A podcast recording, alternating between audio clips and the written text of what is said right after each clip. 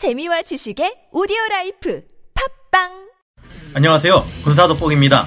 세계에는 강력한 전투력을 자랑하는 여러 특수부대가 있지만 그중 꽤나 독특한 특수부대가 하나 있습니다.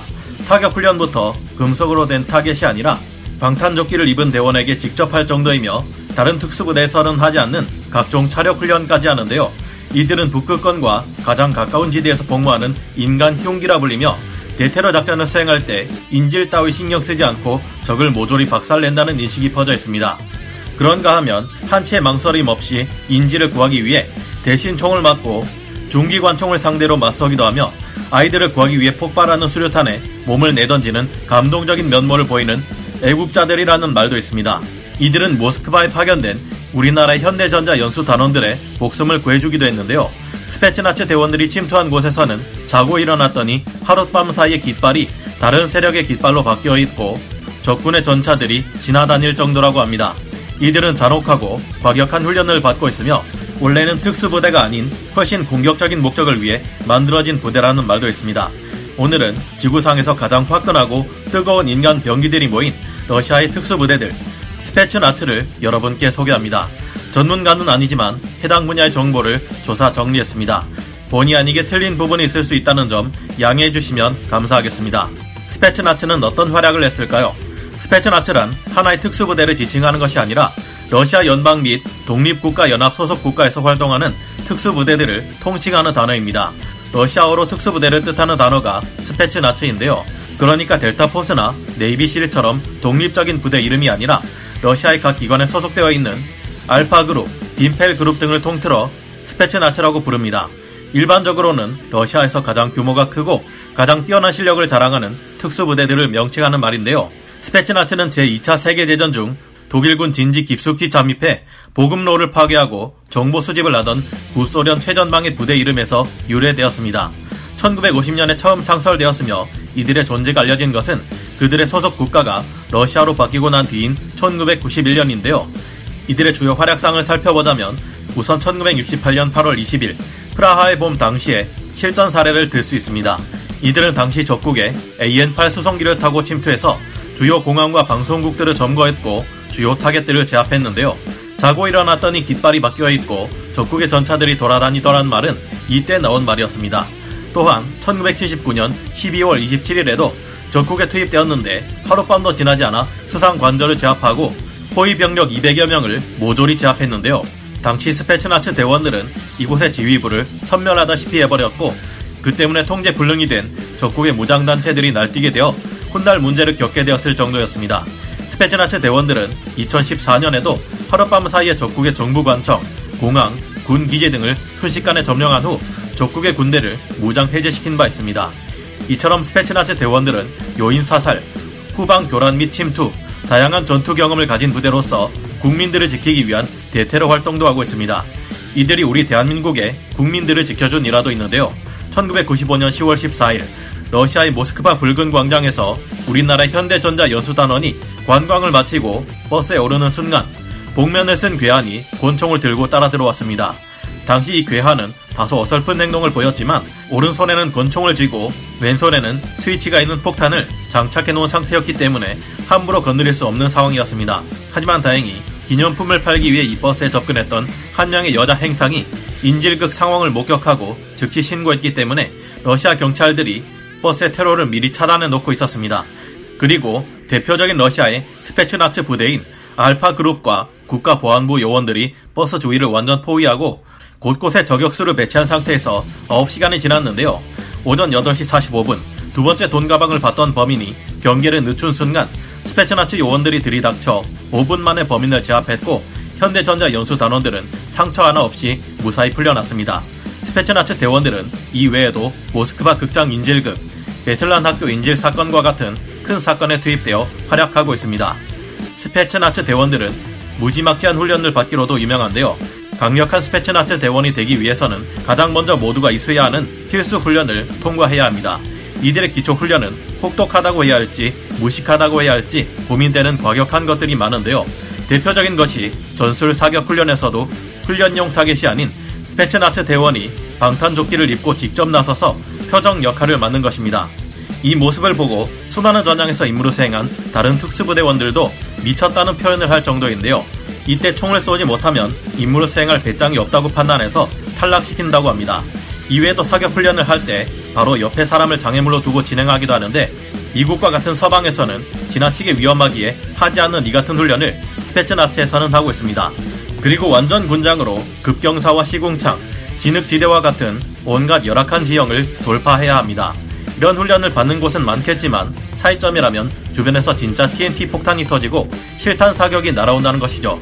목적지까지 총 10km를 2시간 안에 돌파해야 하며 마지막 3km는 방독면을 착용한 채 기어가거나 쪼그려뛰기로 전진해야 합니다. 동료를 등에 업고 행군을 하며 행군 도중에도 사격 훈련을 실시하는데요. 또한 한 명의 신입 스페츠나츠 대원이 되기 위해서는 산전수전 다 겪은 4명의 숙련된 스페츠나츠 고참들을 상대로 격투를 벌여 12분 동안 버텨야 합니다. 이때 1분 동안의 치료 시간을 주기는 하지만 자기 스스로 치료해야 한다고 하네요. 항상 그렇지는 않을 수 있겠지만 그래도 이때 격투기용 보호 장구는 차고 훈련을 시킵니다. 이벤트나 행사에서는 스페츠나츠 대원들이 위험한 차력 시범을 보이기도 하지만 실제로 이런 훈련을 하지는 않고 나를 세운 야전삽이나 칼날이 통째로 발사되는 볼스틱 단검을 사용하지도 않는다고 합니다. 이런 무기들은 실제로는 그다지 효용성이 없기 때문에 쓰지 않고 있다고 하네요. 이들의 대테러 진압 작전을 보면 조금 특이한 것이 방패를 사용하는 것인데요.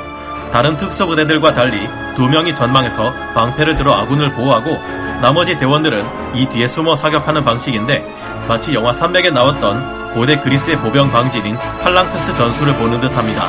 스페츠나츠는 어떻게 구성될까요? 과거 이들은 지상군 소속 16개 후방 교란 여단, 해군 4개 여단 등으로 구성된 20여 개 여단과 독립중대 등 모두 2만 7천 명에서 3만 명 규모를 자랑했습니다. 이후 이들의 국가가 해체되면서 그 세력의 규모가 많이 줄어들었지만 1만 5천 명 정도의 규모를 현재 유지하고 있으며 정예 중에 정예들이라 할 수 있는 이들은 유지되고 있는데요. 이들 스페츠나츠의 구성은 소속에 따라 크게 다섯 개로 나눌 수 있습니다.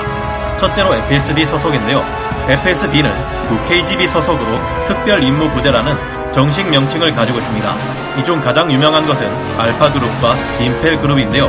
먼저 알파그룹은 러시아의 대테러 부대 중 가장 유명한 부대로서 1974년에 창설된 스페츠나츠 중에서도 최정예 부대입니다. 인원은 약 700여 명이며 모스크바와 크라스노다르, 예카테린부르크, 하바로프스크 등에 주둔하고 있습니다. 이들은 공수훈련 및 소화기 훈련, 산악행군 훈련, 폭발물 해체 훈련을 추가로 받으며 작전 시에 현대 러시아의 최신 무기인 AK-12 돌격 소총, 특수 목적 소음 자동 소총인 AS 발 소총, PP-19 기관단총, 사리치 308 소총, PP-2000 기관단총, AN-94 소총, PKP 기관총, 사이가 12 샷건 등의 무기를 지급받는데요. FPS 게임을 어느 정도 해보신 분들에게는 익숙한 이름 드릴 겁니다. 몇몇 병사들은 자신에게 맞는 맞춤용 무기를 지급받기도 하는데요. 현재 알파그룹은 미국과 같은 서방제의 멀티캡 전투복이나 AR-15 계열의 돌격 소총인 M16, HNK HK416, HK417, M4A1이나 M4A3를 사용하기도 합니다. AW 계열의 저격 소총 등을 사용하기도 하고요. 다음 빈펠 그룹은 현재 대테러 임무와 역공작 부대로 활용되는데요. 알파 그룹과는 달리 비행기 내부와 버스 내부 진입 훈련을 받습니다. 무술 훈련, 장갑차 운전, 비행기 조종, 의료 훈련 등 18분야에 걸친 다양한 훈련을 추가로 받게 되며 알파 그룹과 마찬가지로 스페츠나츠의 최정예 대테러 부대인데요. 핵발전소와 수력발전소, 공업단지 경비 등을 맡기도 합니다. 빈펠 부대의 본부는 모스크바에 있으며 군사적으로 중요한 보안시설이나 원자력 시설 등에 주둔하고 있습니다. FSB 소속의 특수부대는 이외에도 제니트, 오메가, 카스카트, 모스크바 지부의 타이푼, 상트페테르부르크 지부의 그라드 등 각 지역에 주둔 중인 부대들을 들수 있습니다. 두 번째는 SVR 소속입니다. SVR은 러시아의 대통령 직속 정보기관인데요. 여기에는 대사관을 방어하고 외국에서 활동 중인 러시아의 VIP 보호를 맡는 300명 정도의 자슬론 부대가 소속되어 있습니다. 하지만 사실 이 같은 임무는 표면상의 임무일 뿐 유사시에 더욱 막중한 임무를 맡는다는 소문이 돌기도 하는데요. 블랙옵스, 즉 대외적으로 외교적, 국제법상 마찰이 일어나는 상황을 피하기 위해 공식적으로 인정되지 않는 비밀 작전을 수행한다는 소문이 있습니다. 세 번째는 국방부 소속입니다. 러시아에는 미국으로 치면 미합중국 합동특수작전사령부 JSOC에 해당하는 국방부 특수작전센터가 있습니다. 여기에는 우선 현재 돈바스 전쟁과 시리아 내전에 참전 중인 특수작전군이 있는데요. 특수작전군의 규모, 조직의 형태와 같은 것은 잘 알려져 있지 않지만 알려진 바에 따르면 러시아 연방보안국이 체첸에서 벌이는 특수작전에 참여하고 있습니다. 정부 요인들의 경호를 담당하기도 하고요. 그 외에는 육군 소속의 총정보국 독립특수여단, 해군 소속으로 미 해병대 수색대와 비슷한 해군 보병 정찰전대, 해군 소속으로 미국의 네이비실과 비슷한 독립대잠전대, 공수군 소속의 제45 독립특수정찰연대 등이 있습니다. 네 번째로 국가근위대 소속이 있습니다. 이들은 구 내무군 소속이었지만 2016년 4월 5일 국가근위대로 개편된 이들입니다. 이들은 민간 영역 또한 담당하기에 대테러 부대의 성격을 띠고 있는데요. 1991년에 창설되었지만 2008년에 해체된 BT아즈, 1992년에 창설된 SOBR, 1979년에 창설된 오몬, 그리고 독립작전사단이 여기에 속합니다. 다섯 번째로 법무부 소속이 있습니다.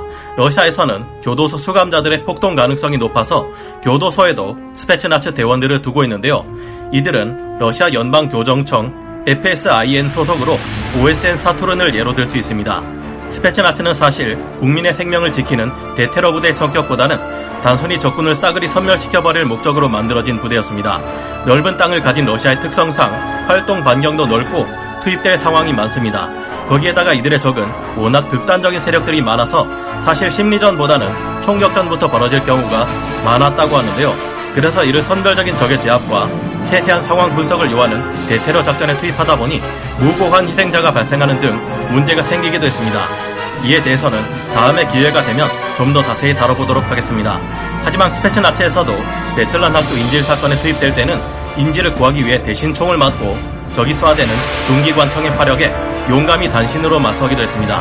나라드는 수류탄에 몸을 던져 아이들과 국민을 지키기 위해 희생하는 등 영웅적인 면모를 보여준 적도 있는데요. 이런 활동이 많아지면서 점차 스페츠나체의 교리도 현대전에 맞게 변화시키는 노력을 하고 있다고 합니다. 여러모로 과격하고 무지막지한 특수부대라는 인식이 있고 이들은 위험한 이들이라는 말도 있습니다. 우리나라의 국민들과 자국의 국민들을 구하기 위해 노력하는 이들을 보면 어느 나라든 자국을 향한 숭고한 애국심은 다 똑같구나. 적이고 아군이고를 떠나서 저런 면모는 정말 멋지다는 생각에 다시 보게 되는 것 같습니다. 스페츠나치에 대한 여러분의 생각은 어떠신가요? 오늘 군사 돋보기 여기서 마치고요. 다음 시간에 다시 돌아오겠습니다. 감사합니다.